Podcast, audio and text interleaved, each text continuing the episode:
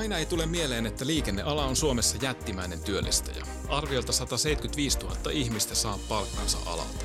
Pelkästään henkilöliikenteessä on noin 40 000 työpaikkaa ja tavaraliikenteessäkin noin 50 000. Liikenne muuttuu toimialana parhaillaan rajusti. Päästöjen vähentäminen ja energian kallistuminen nopeuttavat muutosta. Digitalisaatio haastaa vanhoja toimintamalleja. Esimerkiksi robotteja kokeillaan kauppaostosten kotiinkuljetuksissa Suomessa ja takseja suhaa ilman kuljettajaa Kiinassa. Millaisia töitä liikenneala tulevaisuudessa tarjoaa, miten ala pystyy houkuttelemaan oikeat osaajat. Tästä otamme selvää tietoa liikenteeseen podcastin tässä jaksossa.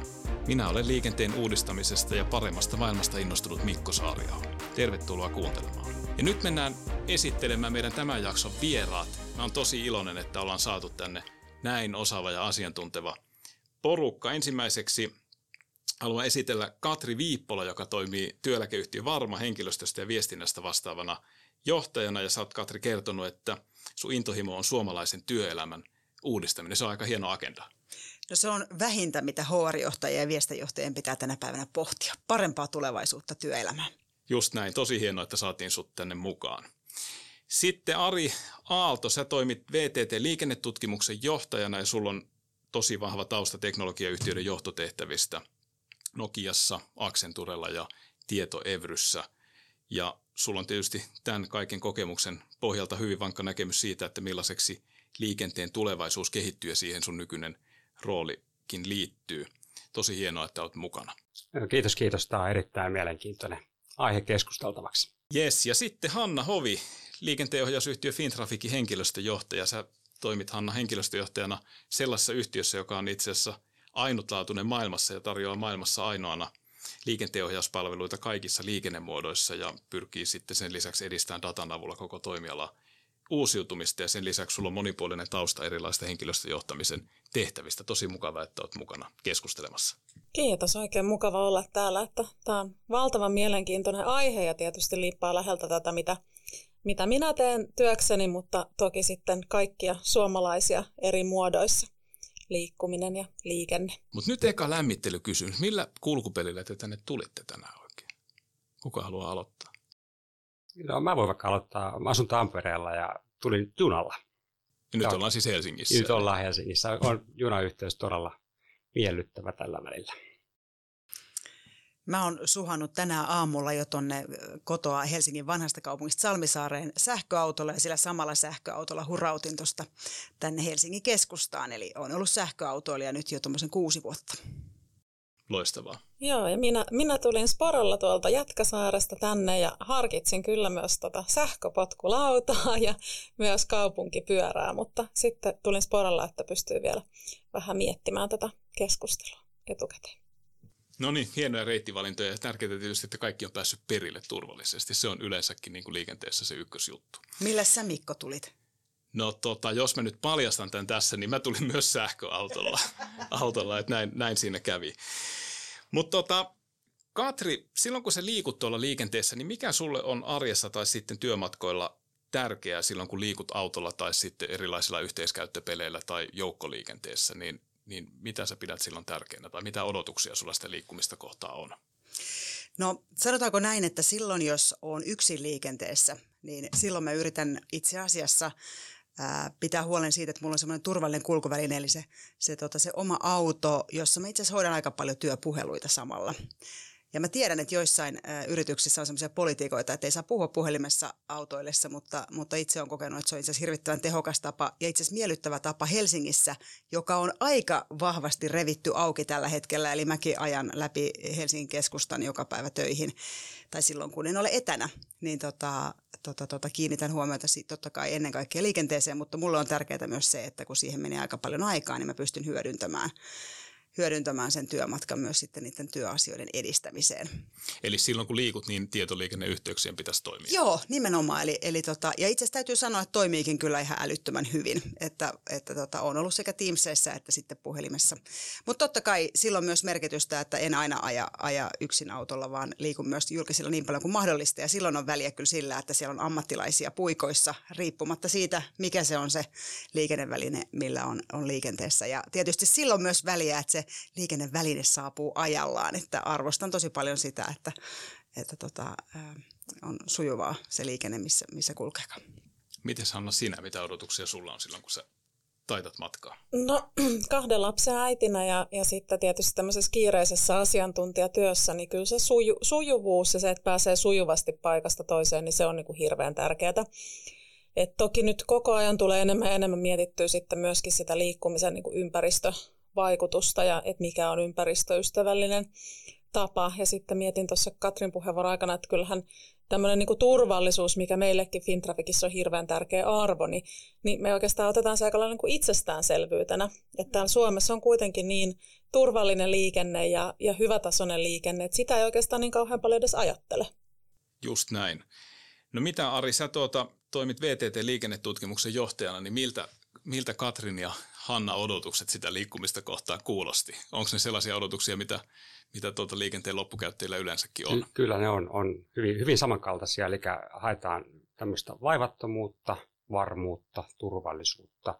Ja sitten tuli vielä esille tämä, tavallaan tämä kestävyys. Ehkä siihen voisi vielä listaa lisätä yhden, yhden näkökulman, ja se on kustannukset. Eli nyt kun tässä on nähty, että fossiilisten polttoaineiden hinnat on ollut korkeita ja niihin sisältyy epävarmuuksia, niin, niin kyllä tämä liikkumisen kustannustaso on tullut ehkä sitten vielä uutena tekijänä mukaan. Joo, tämähän näkyy jo tuolla niin kuin liikennemäärä tilastoissa ja siinä, että miten eri kulkumuotojen markkinaosuudet kehittyy. Uskotko sä, että tämä kehitys, mitä nyt ollaan nähty, niin jatkuuko se tämän suuntaisena, että, että entistä useampi miettii vaihtoehtoa sille yksityisautoilulle osaksi tämän kustannuksen takia?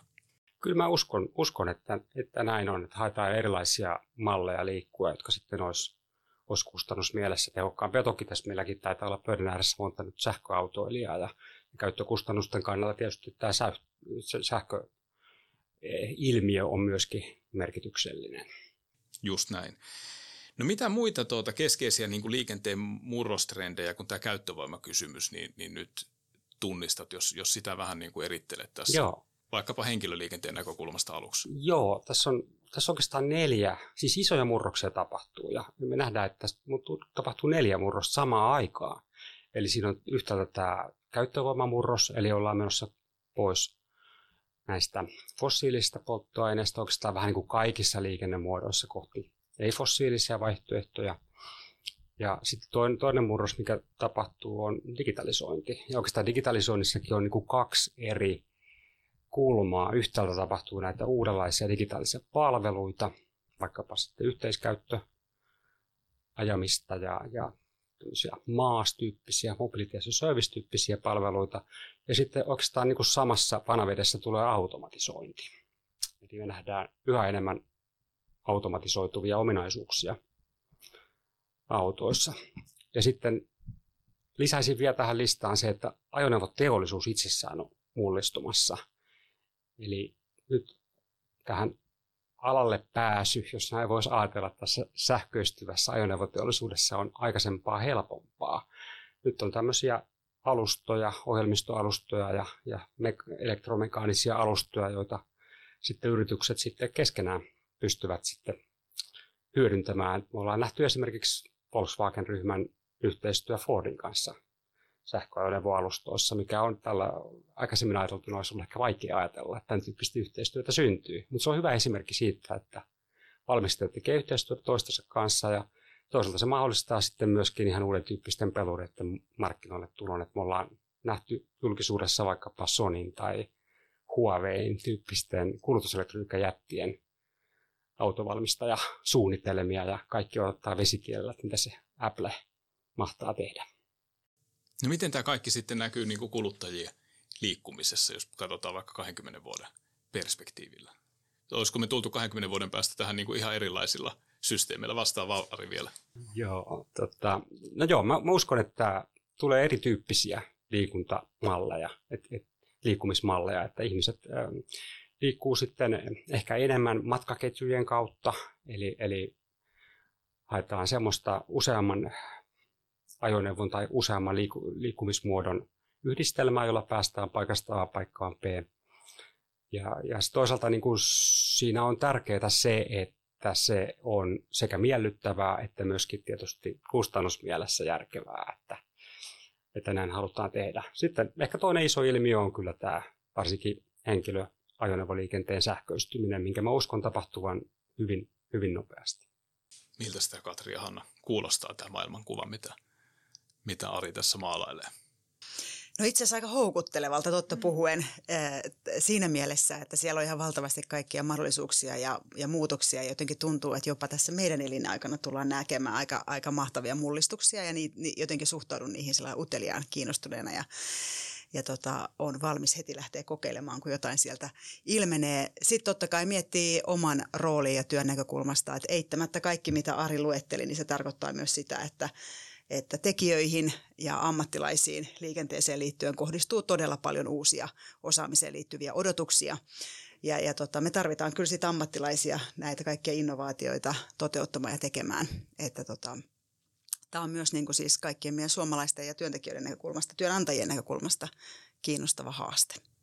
Kyllä, tämä on aika iso kysymys, että jos tuossa alussa jo mainitsin sen, että liikenneala työllistää yhteensä Suomessa 175 000 ihmistä ja siitä henkilökuljetuksissa sitten noin 40 000, tavarapuolella 50 000, niin se, että, että millainen toimiala tämä sitten työllistäjänä jatkossa Suomessa on, onko siihen jollain hyvää näkemystä?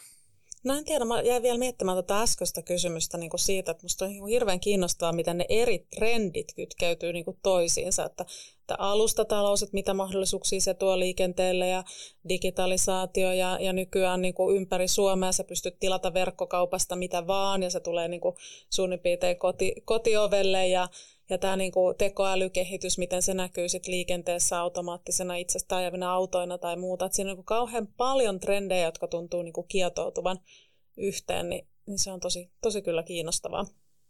Ja varmaan tähän liittyy sekin, että kun näitä muutoksia tapahtuu niin paljon, niin syntyy varmasti myös uusia rooleja ja ammatteja, joita me emme vielä tunnista. Että varmaan monia semmoisia ammatteja, mitä tänä päivänä me tehdään, me ihmiset, ja niitä varmaan saadaan automatisoitua, mutta sitten sinne syntyy uusia rooleja. Ja, ja tota, totta kai se haastaa myös sit toimialaa, että ihan valtava työllistäjä, niin, niin, niin tota, millä luoda niitä tulevaisuuden näkymiä, jotta ne tämän päivän nuoret siellä koulun penkillä pystyisivät näkemään, että tämä on hei tulevaisuuden ala ja tänne kannattaa hakeutua opiskelemaan ja myöhemmin töihin. Just näin.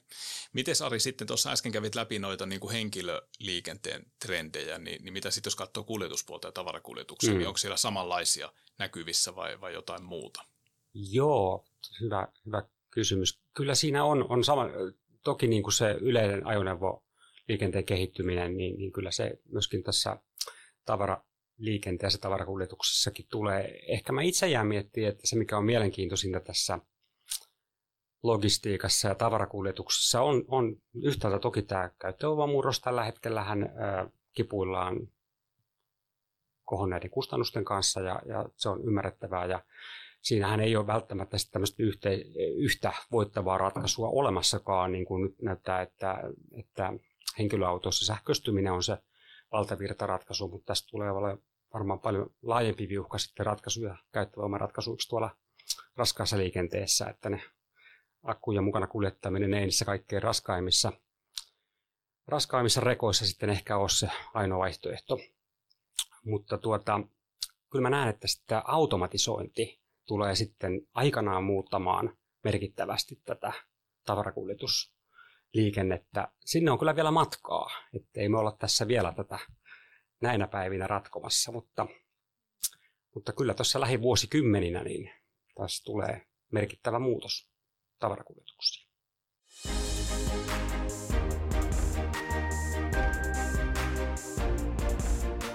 No me vähän tuossa jo sivuttiin sitä, että, että liikenne on niin kuin hyvä esimerkki toimialasta, jossa automatisaatio nyt lisääntyy ja digitalisaatio pakottaa yrityksiä ihan uudenlaiseen asentoon ja miettii ihan toisella tavalla, että miten näitä palveluita kuluttajille tarjotaan.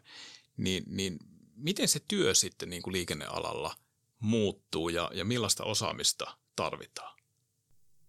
No tietysti tämä niin kuin digitalisaatio vaikuttaa myöskin näihin niin kuin työn kuviin, että tämmöinen yksinkertainen työ jää sitten automaation harteille ja, ihmisille tulee laajempia kokonaisuuksia, tulee monimutkaisempia asioita hoidettavaksi. Ja siinä on se positiivinen ulottuvuus, että siitä tulee mielenkiintoisempaa ja siinä on niin kuin enemmän, enemmän tekemistä ja mielenkiintoista tekemistä, mutta sitten taas toisaalta voidaan joutua tarkemmin miettimään, puhutaan kognitiivisesta ergonomiasta ja, ja muusta, että miten sen ihminen sitten jaksaa hallita semmoisia laajoja kokonaisuuksia ja, ja tulee enemmän tämmöistä tietotyö tyyppistä kuormitusta sitten ehkä semmoiseen työhön, mikä nyt on enemmän operatiivista. Että kyllä se, kyllä se työ, työ muuttuu, mutta ilman muuta niin kauan kuin liikennettä, niin varmasti tarvitaan esimerkiksi liikenteenohjaajia ja, ja tämä on niin kuin meidän kannalta tietysti sitten hyvä asia. Ja järjestelmäkehittäjiä, järjestelmäosaajia tarvitaan myös niin kuin paljon, että se on semmoinen tulevaisuuden ala. Mä voisin ehkä tähän jatkaa yhden näkökulman. VTT on ollut mukana tämmöisessä eurooppalaisessa tutkimuksessa, missä mietittiin ehkä nimenomaan tämän automatisaatiovaikutusta liikenteessä. Ja siinä oli tämmöistä neljä erilaista skenaarioa, että miten tämä voisi mennä niin kuin tästä päivästä vuoteen 2050. Eli tässä on aika pitkä, pitkä tähtää. Ja nyt ne skenaariot oli se, että yksi skenaario on se, että tässä tapahtuu tosi voimakkaasti, sitten vuonna 2050 olisi merkittävä osa ajoneuvoista olisi automaattisesti kulkevia. Ja sitten taas se toinen ääripääskenaario, että tapahtuu hyvin hitaasti. Että ehkä jossain tietyissä rajatuissa ympäristöissä. Ja jos näitä nyt katselee, niin oikeastaan kaikille skenaarioilla on yhteistä, että uskotaan, että työpaikat lisääntyy seuraavat 10-15 vuotta hyvinkin tässä liikennealueella. Mutta sitten vähän skenaariosta riippuen, niin sitten siellä ääriautomatisaatio puolella niin se kääntyy sitten kyllä voimakkaaseen laskuun ja jopa kahden miljoonan työpaikan nykyisen, tai nykymuotoisen työpaikan väheneminen Eurooppa-tasolla 2050 mennessä on, on niin kuin johtopäätöksenä tästä yhdestä tutkimuksesta, mikä valmistui viime vuonna. Mutta tuo oli hyvä, hyvä näkökulma kyllä, että tulee aivan uuden tyyppisiä tehtäviä, uuden tyyppisiä rooleja. Ja mä voisin vaikka kuvitella, että tulevaisuudessa tullaan näkemään tämmöisiä etäkuskin rooleja tai, mm. tai sitten mietitään tätä liikenteen sähköistymistä, niin täällähän tulee ihan uusia liikenteeseen liittyviä, liittyviä tuotteita, vaikkapa nyt latausjärjestelmät, missä Suomikin mm. on saanut erittäin hyvän, hyvän rooli jo maailmalla kehittyneiden järjestelmien kehittäjänä ja myyjänä. Eli kyllä mä uskon, että tässä tulee paljon sellaista, mitä ei osattu, osata ehkä vielä aavistaa ja tullaan itse asiassa sen kohtaantohaasteen eteen myös, että suomalaisessa yhteiskunnassahan kuitenkin tunnistetaan se, että meillä on aika melkoinen osaajapula. On paljon puhuttu siitä, että nimenomaan IT-ammattilais on osaajapulaa, mutta se alkaa itse asiassa näkyä paljon monissa muissakin rooleissa, rooleissa Suomessa samaan aikaan. Meillä alkaa olla ikääntyvää väestöä entistä enemmän ja sitä nuorta väkeä, joka, joka on siirtymässä työelämään koko ajan vähemmän. Et siihen nähden tavallaan tässä on nyt varmaan tulossa joku mielenkiintoinen vaihe, että kun tulee tämä purske, että tarvitaan tosi paljon tekijöitä, niitä uusia tekijöitä, mistä ne oikein löydetään, kun, kun tota, ää, nuoremmat ikäluokat ovat pienempiä, kun ne eläkkeelle siirtyvät ja, ja kuitenkin tarvitaan uutta osaamista, uusia tekijöitä ja sitten kuitenkin sitten se Arin äh, mainitseman tutkimuksen ennuste siitä, että sitten äh, joidenkin kymmenien vuosien päästä sitten se määrä romahtaakin selvästi, että, että tota, ollapa ennustaja ja tietääpä, että millä frekvenssillä ja aikaikkunalla itse asiassa nämä kaikki kehityskaaret tulee tapahtumaan. Just näin, tosi iso murros on niin kuin käynnissä.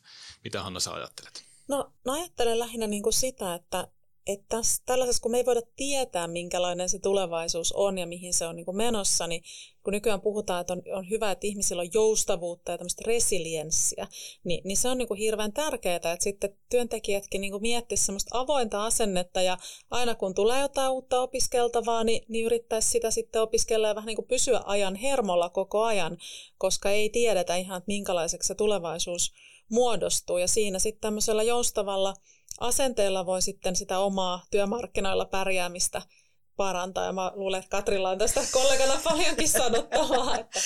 Komppaan ehdottomasti, komppaan ehdottomasti Hannaa. Ja, ja tota, mä itse asiassa ajattelen, että jos, jos Mikko juontajana sallii, niin mä lainaisin vähän tota Tatin, eli Taloissa nuoret Tatin äh, nuorten tulevaisuusraporttia, että hehän tekee tämän, tämän tutkimuksen vuosittain ja, ja, ja tota, sieltä löys, löytyi tänä vuonna tosi mielenkiintoisia, aika uusia näkökulmia itse asiassa, joita niin kuin koronan jälkeen äh, suomalaisissa nuorissa tunnistetaan. Ja, ja tota, parasta on se, että tulevaisuuden usko nuorilla on myönteinen, mutta samanaikaisesti me tunnistetaan, että epävarmuus on merkittävästi lisääntynyt ja nuorilla on pelkoa työelämän kuormittavuudesta. Ja, ja tota, nyt just se, mitä, mitä Hanna hyvin sanoi siitä, että, että samanaikaisesti meillä on siellä työelämässä ihmisiä, joita me toivottaisiin, että he olisivat työkykyisiä ja he jaksaisivat työelämässä pidempään, eli, eli että urat, urat pitenisi sieltä toisesta päästä, mutta samaan aikaan meillä on ö, iso työ siinä, että me saadaan nämä nuoret hyvällä tunnelmalla, hyvällä fiiliksellä ja, ja optimistisin ö, tuntein sieltä kouluelämästä kiinnittymään työelämään. Ja nyt kun nämä meidän työpaikkojen työtehtävät on entistä vaativampia koko ajan ja, ja, ja niihin kova, kovemmat osaamisvaatimukset, niin miten me varmistetaan, että niillä nuorille ei tule sellainen tunne, että sinne työelämään ei pääse. Jos sinne pääsee, siellä uupuu ja siellä tulee mielenterveyshaasteita ja, ja on paineita ja sitten ei ole mitään muuta elämää, että on vain sitä työelämää. Ja nämä on sellaisia uhkakuvia, joita media varsinkin maalaa erittäin mielellään – ja, ja tota, siksi on ihanaa, että Hanna nosti tämän, jotta me muistettaisiin koko ajan pitää semmoinen positiivinen, hyvä fiilis tässä keskustelussa ja muistetaan niille omille nuorillemme, jotka nyt on aloittanut sitä koulusyksyä, niin, niin tota, muistetaan muistuttaa, että itse asiassa työelämä on tosi kivaa. Kattokaa, mekin ollaan pärjätty tälikäsiä jo ja täällä porskutetaan ja kerrotaan tulevaisuudesta, että, että, tota, niihin, että, että samalla kun me pidetään ne työelämässä jo olevat siinä muodissa, että, että, pysytään, että kouluttaudutaan, pysytään kiinni työelämässä, niin toisaalta myös sit muistetaan katsoa niitä meidän nuoria ja varsinkin vaikka kesätoimittajia, kesätyöntekijöitä, jotka nyt palaa koulun penkille, että onko he saaneet meillä kesätöissä hyvät eväät ja hyvän fiiliksen siitä, että voi niin kuin odottaa työelämältä hyvää. Ja siellä kyllä pärjää. Ja, ja tota, jos mekin ollaan pärjätty, niin kyllä hekin pärjää. Kyllä jo samaa mieltä. Ja sitten toisaalta tietysti nuorillahan on paljon semmoisia taitoja, myöskin, mitä meillä ei ole. Et mullekin on nyt tullut ihan uutena ilmenä tämä, että kun mun kahdeksanvuotias tytär ja sitten hän tulee, kun mulla on joku haaste kännykän kanssa, niin hän tulee ottaa se ja sanoo, että äiti, että kato, tosta pitää, tosta pitää painaa. Ja mä oon aina ajatellut, että mä oon niinku aika, aika kuitenkin vielä niinku hyvin kärryillä tässä, tässä niinku kännykkäkulttuurissa ja muussa, mutta selvä, selvästi kuitenkin niin tämä diginatiivisuus on vielä niinku toisella tasolla ja varmasti tämä tulee niinku kehittymään vielä tässä, että et nuorilla on erityyppisiä osaamisia ja valmiuksia ja, ja sitten meidän tietysti täytyy työelämässä myöskin huolehtia siitä, että kaikkien osaamiselle on sopivaa käyttöä ja saadaan kaikki mukaan. Mutta on ihan mahtavaa, että sulla on niinku tällainen IT-tuki kotosalla, että ihan loistavaa.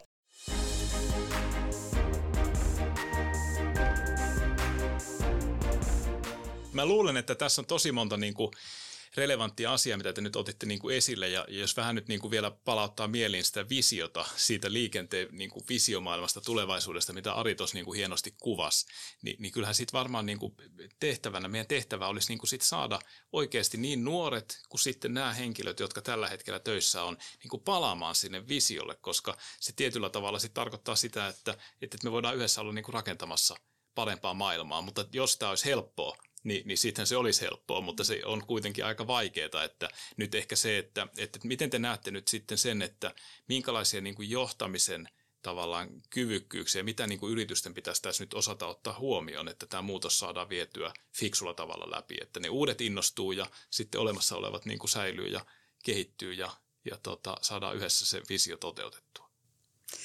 Se, mitä mä sanon aina näissä kohdin, on meillä kysymys siitä vaikka esihenkilövalmennuksesta tai ihan mistä vaan tilaisuudesta, jossa, jossa puhutaan, puhutaan johtamisesta. Niin mä aina yritän muistuttaa sitä, että itse asiassa me jokainen, riippumatta siitä, minkä ikäisiä me ollaan, että ollaanko me oltu pidempään työelämässä vai ollaanko me vasta astumassa työelämään, niin me halutaan, että ne perusasiat on hyvin hoidettu. Et me jotenkin herkästi ajatellaan, kun me mietitään nuoria, me ajatellaan, että se on semmoinen huppari päässä, tai lippis päässä ja huppari päällä oleva nuori, joka, joka vaatii niin kuin energiajuomaa ja, ja flippereitä ja hirveän määrän kaikkia jännittävää koko ajan siihen, jotta hän jaksaa sen työn suorittaa.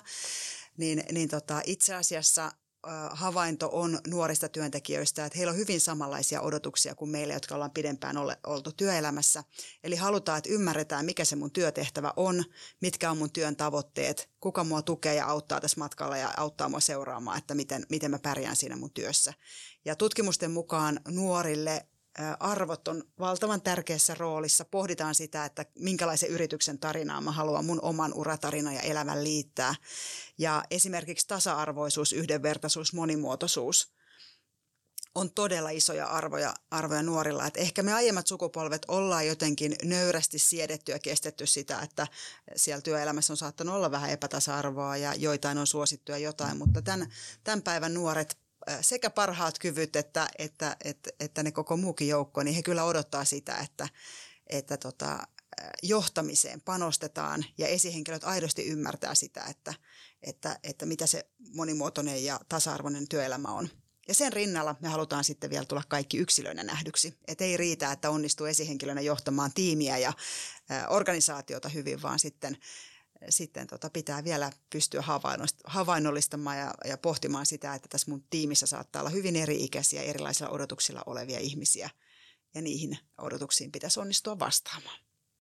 Mainio, mainio puheenvuoro. Ehkä tekisi mieli lisätä vielä yksi näkökulma, ja se on tällainen joustavuuden odotus Eli jos nyt ottaa esimerkiksi vaikkapa nyt liikennettä sivuavan keikkatalousesimerkkejä löytyy vaikkapa Uberin taksipalvelut tai Voltin ruoka, ää, jako tai toimituspalvelut, niin, niin näitä voi ajatella monella tavalla myöskin tämmöisenä joustavuuselementtinä, että joillekin ihmisille tietyissä elämäntilanteissa se on aivan mainio, mainio tapa tehdä töitä.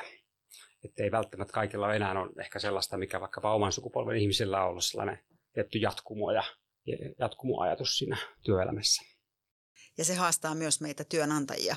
Että me herkästi työnantajatkin ajatellaan, että kyllä ne haluaa niitä vakituisia työtehtäviä.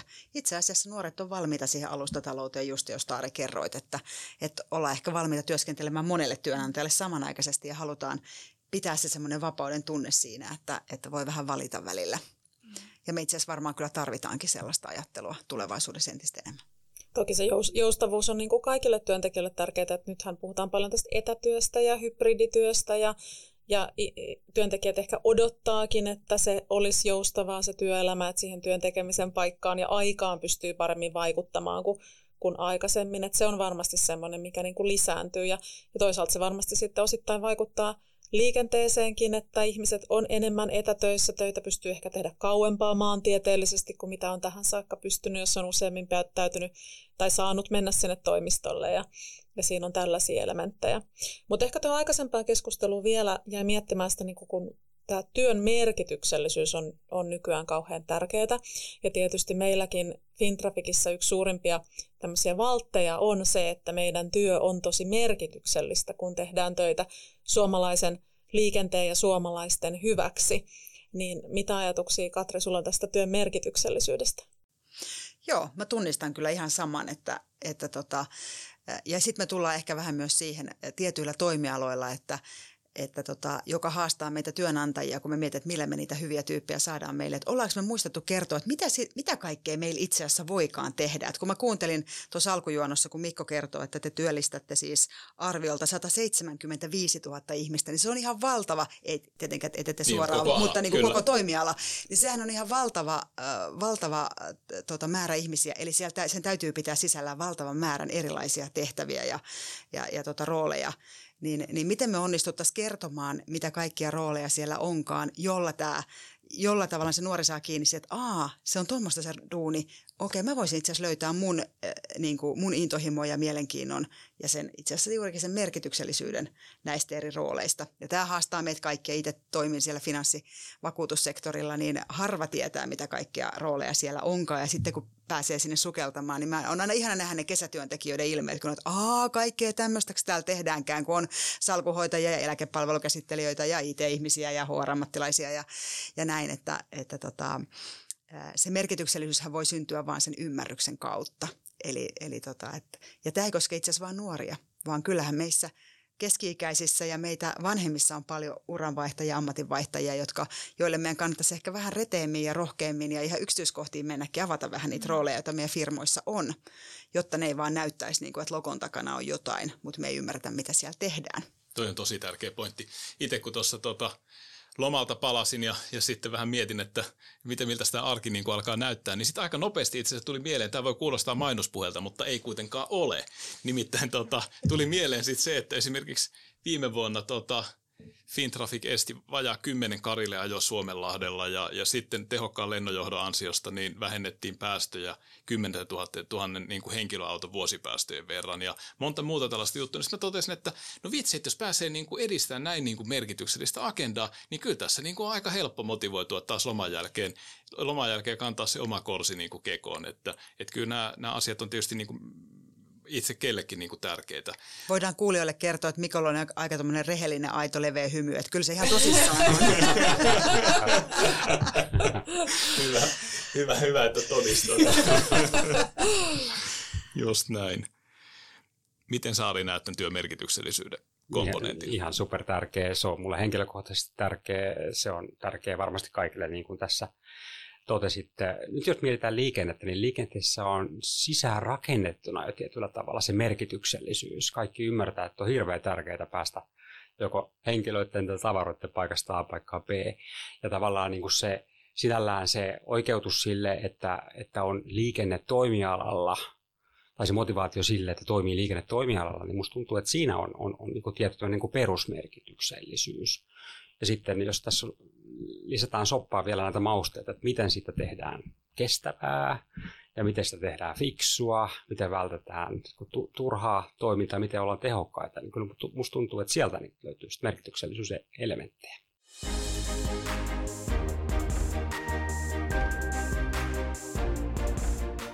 Tosi hyviä pointteja tullut keskustelussa, mutta nyt Hanna, niin tähän loppupuolelle keskustelua, niin, niin mikä nyt, jos nuori pohtii tällä hetkellä, että mitä ihmettä kannattaisi niin kuin omalla urallaan tehdä ja omalla elämällään tehdä, niin miksi kannattaisi suunnata juuri liikennealalle? Varmastikin sen, sen vuoksi, että on niin paljon erilaisia vaihtoehtoja. Toki nyt niin kuin kannustaisin lähtemään liikkeelle niistä omista mielenkiinnon kohteista. että hyvin monella alallahan löytyy niin kuin eri osaamiselle käyttöä.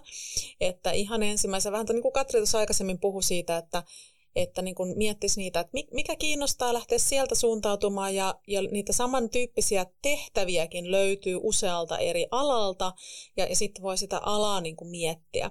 Mutta kyllä tästä niin kuin meidän näkökulmasta ja, ja Fintrafikin näkökulmasta, että liikenne on, on tosiaan niin kuin tärkeää ja merkityksellistä – ja tässä olla hyvien asioiden kanssa teke, tekemisissä, että täällä on paljon mahdollisuuksia kyvy, kyvykkäille henkilöille ja ihan laidasta laitaan tosi mielenkiintoisia juttuja ja tosi tärkeää, tärkeää tekemistä ja ja tietysti meidän avoimet paikat löytyy meidän nettisivuilta, että sieltäkin voi lähteä tutkimaan eri mahdollisuuksia. Tosi hyvät tärpit. No sitten Katri, sulta mä haluaisin nyt tärpit niin kuin liikennealan esihenkilöille, että mitkä on ne, ne muutama tärppi, mitä pitäisi ihan oikeasti siinä esihenkilötyössä ottaa huomioon, jotta tota, päästään sinne niin kuin liikenteen visioon ja saadaan tota, uusia ihmisiä houkuteltua ja sitten toisaalta pidettyä nykyisistä hyvää huolta. Mä vielä muistutan niistä perusasioista, että mä kannustan jokaista täällä toimialalla työskentelää esihenkilöä pohtimaan, että mulla on tässä vaikka tämä 12 hengen tiimi, että onko mä ihan aidosti asettunut ymmärtämään, että ketä mun tiimissä työskentelee ja mitkä asiat heitä motivoi. On aika varma, että vaikka 12 ihmiseen, niin siihen mahtuu tosi erilaisia odotuksia ja toiveita. Ja sitten kun mä ymmärrän, että okei, Mikolle on tosi tärkeää, että mä muistan antaa palautetta ja ohjata säännöllisesti, tai sitten Hanna, Hanna on enemmän itsenäinen ja, ja toivoo, että mä tuen vaan sitä itsenäisyyttä, että mä tunnistan näitä eroavaisuuksia siinä omassa porukassa. Mutta sitten kyllä esihenkilönä meidän tehtävä on luoda sitä sellaista, ää, näyttää peukkua, eli ilmeisesti tämä osuu, että Mikko tarvii enemmän ohjausta ja Hanna on itsenäisempi. Hyvä, hyvä. Kato, mä osasin lukea tämän tästä. Mut sitten... Se voi vaihdella. Varmasti näin. Mutta sitten, sitten se tota, sit muistaa tavallaan, että kyllä meillä esihenkilöillä on aina kaikissa tilanteissa se rooli pitää yllä sitä tulevaisuuden uskoa ja luoda näkymiä siitä, että mitä kohti me ollaan menossa ja luoda sitä yhteistä visioa ja yhteistä matkatarinaa ja narratiivia. Että nyt varsinkin kun suomalaisessa yhteiskunnassa ja globaalisti tapahtuu tosi paljon, että meidän perusturvallisuus on heilahtanut. Ensin ilmastonmuutos heilautti sitä isosti, siitä puhuttiin kauan. Sitten tuli globaali pandemia ja nyt me ollaan nähty tämä sota, kun Venäjä hyökkäsi Ukrainaan, niin meidän perusturvallisuus on heilahtanut niin paljon, että tässä hetkessä itse asiassa esihenkilöiltä vaaditaan sitä silmää ymmärtää, että, että mun pitää varmistua siitä, että mun ihmisillä on, on niin kuin mielen rauha tehdä sitä työtä. Ja sitten työeläkeyhtiöihmisen haluan aina muistuttaa, että se on itse asiassa se työ itse, joka pitää siitä meidän mielenterveydestä huolta. Että se, että me saadaan ne ihmiset, osatyökykyiset ja, ja mahdollisesti ö, mielenhaasteiden kanssa olevat ihmiset, me saadaan heidät sen työn ääreen ja osaksi työyhteisöä ja tekemään niitä asioita, niin se on itse asiassa se, joka pitää meidät työkykyisinä ja, ja kiinni elämässä. Että, että työllä on itse asiassa iso merkitys ja, ja, ja esihenkilöt on aivan kullan kalliita siinä, että me jokainen saadaan se tunne siitä, että mä oon oikeassa paikassa ja mä tarvitaan täällä. Että tota, toivon, että esihenkilöt muistaa taputella itseään olalle ja muistaa kehua toinen toisiaan, jotta me jaksetaan tehdä sitä vaativaa johtamisduunia siinä oli hyvät tärpit kyllä esihenkilöille. Tota, Sitten Ari, Ari, nyt kun me mietitään tätä niin kuin liikennealaa, meillä on Suomessa siis aika isoja, isoja haasteita. Nyt Katri viittasi tuossa niin kuin, Ukrainassa käytävään sotaan, se muutti tätä meidän niin koko logistista asemaa, meidän saavutettavuus on, on heikentynyt monenkin asian seurauksena. Ja, ja sitten meillä on ilmastohaaste ja sitten meillä on niin kuin valtiolta on rahat vähissä niin, niin miten nyt sitten me oikein niin osattaisiin pelata Suomessa se peli sillä tavalla, että liikenteestä voisi tulla osa ratkaisua näihin kaikkiin haasteisiin. Me toisaalta pystyttäisiin niin rakentamaan parempi logistinen järjestelmä, käyttää entistä tehokkaammin niin julkisia varoja ja, ja sitten vielä niin kuin tuottaa siinä mielessä parempi järjestelmä, se tuottaisi vähemmän päästöjäkin liikenteessä. Ni, niin mitä päättäjien pitäisi tehdä? Tällainen helppo niin kuin loppukysymys. Loistava loppu. loppukysymys, kyllä joo. Se näytit jo aivan muka, mukavuusalueella. Juurikin näin. Murroksissa on aina kaksi puolta se lisää epävarmuutta, se lisää vähän epätietoisuutta, että mitä tulevaisuus tuo tullessa. Mutta sitten toisella puolella se on aina mahtava mahdollisuus. Mitä isompi murros tapahtuu, sitä enemmän on mahdollisuuksia. Ja mun mielestä Suomessa meillä on mahdollista kääntää tämä menestystekijäksi tämä liikenteen, liikenteen murros. Mun mielestä ehkä niin päättäjien kannalta yksi merkittävä asia on se, että ei ajauduta, vaan koitetaan ennakoida, mitä tapahtuu valmistaudutaan siihen, että meidän pitää joka tapauksessa varmistaa, että meillä on niitä kyvykkyyksiä, mitä tulevaisuudessa tarvitaan, se lisää. Niin kuin aikaisemmin on keskusteltu, vaatii, vaatii kouluttautumista, elinikäistä kouluttautumista. Ja, ja sitten meillä on todella paljon tämän mullistuvan liikenteen valmiuksia yrityksissä ja julkisissa, julkisissa organisaatioissa. Että tätä meidän pitäisi tosiaan pystyä hyödyntämään. Mun yksi lempi resepti, menestysresepti hyvin palveluihin on se, että otetaan käyttäjät mukaan, ottaa ne liikenteen käyttäjät mukaan miettimään, että mikä, mikä toimii ja mikä ei. Tällainen kokeellinen tutkimus, missä VTTkin, VTTkin toki tuo oman, oman osuutensa, niin, niin sillä voidaan varmistaa, että saadaan semmoisia palveluita, mitkä tuntuu ihmisille mielekkäiltä, ja sitten niillä voi olla sitten, ja toivottavasti ja ihan varmasti onkin sitten leveämpääkin kysyntää kuin täällä paikallisesti. Tosi hienoja, hienoja ohjeita tuli niin toisaalta nuorille, sitten esihenkilöille kuin vielä päättäjille lopuksi. Mä kiitän teitä kaikkia tosi paljon. Mun mielestä me ollaan saatu hyvä, hyvä keskustelu aikaiseksi. Me tiedetään, että iso murros on käynnissä, mutta kun me päästään tästä läpi, niin parempi maailma odottaa ja, ja osaajille on tarjolla hienoja tilaisuuksia. Näin me vedän tämän niin kuin yhteen tämän meidän keskustelun ja lämmin kiitos teille kaikille. Kiitoksia. Kiitos. kiitos.